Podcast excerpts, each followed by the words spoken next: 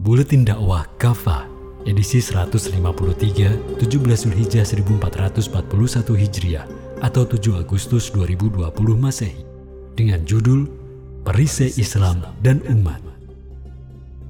Rasulullah Shallallahu Alaihi Wasallam diutus oleh Allah Subhanahu Wa Taala dengan membawa risalah Islam untuk menjadi rahmat bagi semesta alam atau rahmatan lil alamin. Quran surat Al-Anbiya ayat 107. Rahmatan lil alamin mewujud dalam ragam kemaslahatan dan terhalanginya berbagai kemafsadatan. Rahmatan lil alamin akan terwujud jika syariah Islam diterapkan secara menyeluruh dan total. Penerapan syariah Islam secara menyeluruh dan total jelas membutuhkan adanya kekuasaan. Karena itulah Rasul Shallallahu Alaihi Wasallam diperintah untuk meminta kekuasaan kepada Allah Subhanahu Wa Taala, sebagaimana dalam firman-Nya.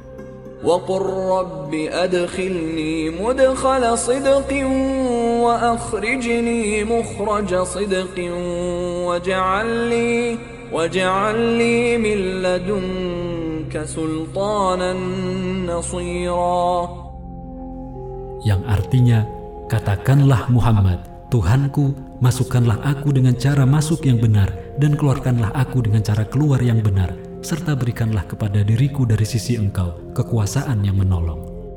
Quran Surat Al-Isra ayat 80 Imam Ibnu Katsir mengutip Qatadah menyatakan, dalam ayat ini jelas Rasul Shallallahu Alaihi Wasallam menyadari bahwa tidak ada kemampuan bagi beliau untuk menegakkan agama ini kecuali dengan kekuasaan.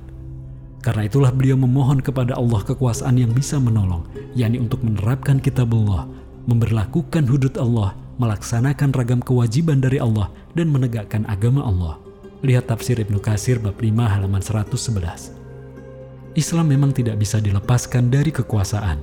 Khalifah Umar bin Abdul Aziz pernah mengirim surat kepada salah seorang amilnya. Di dalam surat tersebut antara lain beliau mengungkapkan, agama dan kekuasaan itu ibarat dua saudara kembar.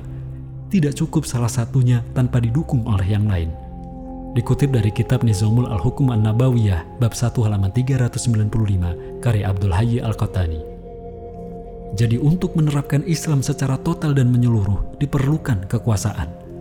Kekuasaan harus dibangun berlandaskan Islam sekaligus dihidmatkan untuk Islam, menerapkan Islam, menjaga Islam, dan mengemban Islam ke seluruh manusia. Inilah fakta yang terjadi sepanjang sejarah umat Islam. Dulu Rasul Shallallahu Alaihi Wasallam menegakkan kekuasaan dengan mendirikan pemerintahan Islam atau Daulah Islam di Madinah. Kemudian diteruskan oleh Khulafa Ur-Rasyidin dengan sistem khilafahnya.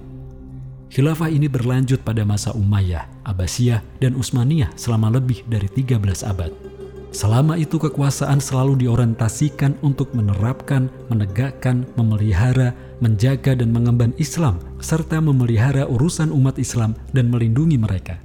Begitulah posisi dan fungsi kekuasaan yang disyariatkan oleh Islam. Samsudin Al-Ghornati Ibnu Azraq dalam Bada'i As-Suluk Fitoba'i Al-Mulk menyatakan, sungguh kekuasaan itu berfungsi untuk menjaga agama dari penggantian dan perubahan. Telah dinyatakan dari Azdashir bahwa agama itu adalah pondasi dan kekuasaan adalah penjaga. Ad-dinu usun wa sultan harisun. Al-Mawardi mengakui hal ini dengan kesimpulannya, bahwa agama yang kekuasaannya hilang, hukum-hukumnya akan diganti dan sunnahnya diubah. Sebagaimana kekuasaan, jika lepas dari agama, akan berubah menjadi tiran dan merusak zaman. Apa yang dinyatakan oleh Imam Al-Mawardi itu nyata sekarang ini. Ketika Islam tidak lagi mempunyai kekuasaan, hukum-hukumnya diganti, sunnahnya diubah. Hukum Islam diganti dengan hukum buatan manusia, bahkan hukum peninggalan para penjajah. Ajaran-ajaran Islam pun distigma buruk, bahkan dikriminalisasi, termasuk para pengembannya. Ironisnya, hal itu bukan hanya dilakukan oleh orang-orang kafir, tetapi juga oleh mereka yang mengaku Muslim. Jihad dan khilafah yang merupakan ajaran Islam dikriminalisasi serta dianggap sebagai bahaya yang mengancam dan bagian dari konten radikal dalam makna negatif. Begitu pula hukum jilbab dan pakaian syar'i, jenggot, poligami, waris, penyembelihan syar'i, dan lain-lain semua diserang, dianggap tak manusiawi, dan dituding sebagai bentuk keterbelakangan. Ajaran Islam diubah atas nama moderasi, padahal moderasi Islam sejatinya adalah menyesuaikan ajaran Islam dengan model dan keinginan Barat kafir. Umat Islam digiring untuk membenci ajaran Islam dan syariahnya.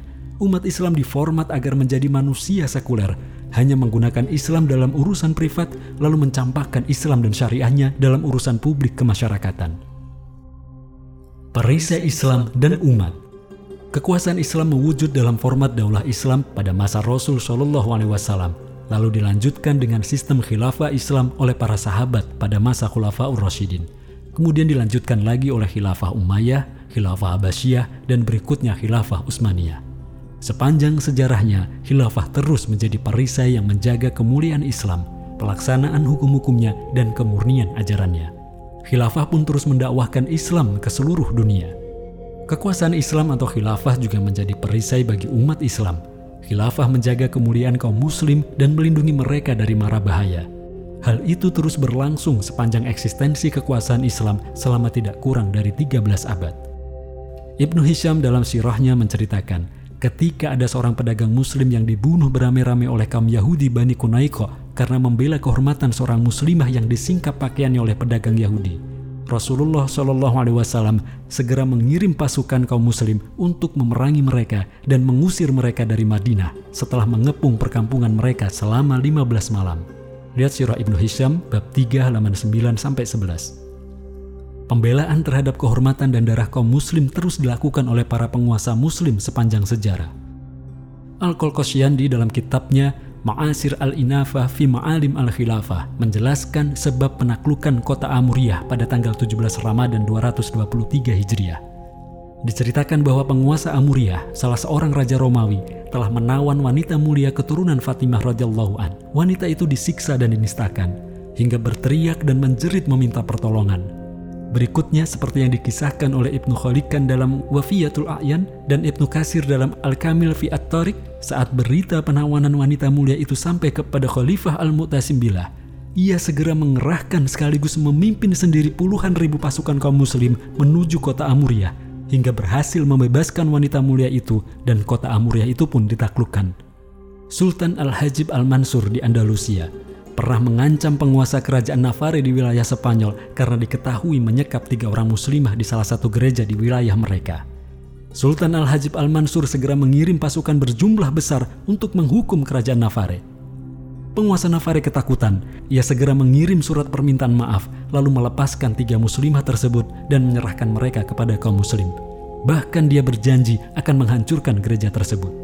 Khilafah Utsmaniyah berperan penting memberikan keamanan bagi perjalanan para jamaah haji dengan menempatkan armada laut di Laut Hindia.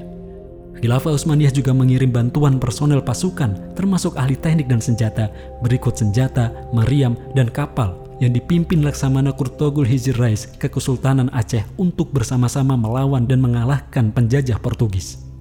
Sungguh fakta sejarah ini sangat berbeda dengan kondisi umat Islam saat ini. Tak sedikit umat Islam yang diusir, disiksa, bahkan dibunuh di berbagai tempat. Di Rohingya, Uighur, Suriah, Palestina, beberapa bagian Afrika, dan lainnya. Namun tidak ada yang membela dan melindungi mereka. Semua itu akibat telah hilangnya kekuasaan Islam, yaitu khilafah Islam. Kekuasaan Islam atau khilafah telah menjalankan tugas dan kewajibannya sebagai perisai yang menjaga dan melindungi umat Islam – Tugas dan kewajiban ini telah ditegaskan oleh Rasul Shallallahu Alaihi Wasallam dalam sabda beliau. Sungguh imam atau khalifah itu laksana perisai atau junnah. Orang-orang berperang mengikuti dia dan berlindung kepada dirinya. Hadis riwayat Al-Bukhari dan Muslim. Imam An-Nawawi dalam syarah Sahih Muslim menjelaskan bahwa imam atau khalifah adalah junnah atau perisai, yakni seperti penghalang ia berfungsi menghalangi musuh menyerang kaum muslim, menghalangi sebagian masyarakat menyerang sebagian yang lain, melindungi kemurnian Islam dan orang-orang berlindung kepadanya. Jelas umat saat ini memerlukan kehadiran kembali kekuasaan Islam, yakni khilafah, yang akan kembali menjaga dan melindungi mereka. Bukan hanya kebutuhan umat, menegakkan khilafah merupakan kewajiban atas mereka. Al-Imam Al-Hafiz Abu Zakaria An-Nawawi Asy-Syafi'i berkata, umat Islam wajib memiliki seorang imam atau khalifah yang menegakkan agama, menolong sunnah, menyelamatkan orang-orang yang dizalimi, menunaikan hak, dan menempatkan hal tersebut pada tempatnya. Saya menyatakan menegakkan imamah atau khilafah adalah fardu kifayah. Lihat kitab Rawadu atau Bi'in wa Umada al-Muftin bab 3 halaman 433 karya An-Nawawi. Kewajiban mengangkat imam atau khalifah yaitu menegakkan imamah atau khilafah merupakan ijma sahabat Ini seperti yang ditegaskan antara lain oleh Imam Ibnu Hajar Al-Haytami dalam As-Sawa'iq Al-Muhriqah. Sungguh para sahabat telah berijma bahwa mengangkat seorang imam atau khalifah setelah zaman kenabian adalah wajib. Bahkan mereka menjadikan kewajiban ini sebagai kewajiban yang paling penting atau ahami al-wajibat. Imam Al-Ghazali dalam kitab Al-Mustafa bab 1 halaman 14 menegaskan bahwa ijma sahabat itu tidak bisa dinasah atau dihapuskan dan dibatalkan apalagi dibatalkan oleh kesepakatan orang zaman sekarang jikapun kesepakatan itu ada. Wallahu a'lam bishawab. Hikmah Allah Subhanahu wa taala berfirman, Ya ayyuhalladzina amanu istajibu lillahi walirrasul idza da'akum lima yuhyikum. Yang artinya, hai orang-orang yang beriman, penuhilah seruan Allah dan seruan Rasul jika dia menyeru kalian pada sesuatu yang memberi kalian kehidupan. Quran Surat Al-Anfal ayat 24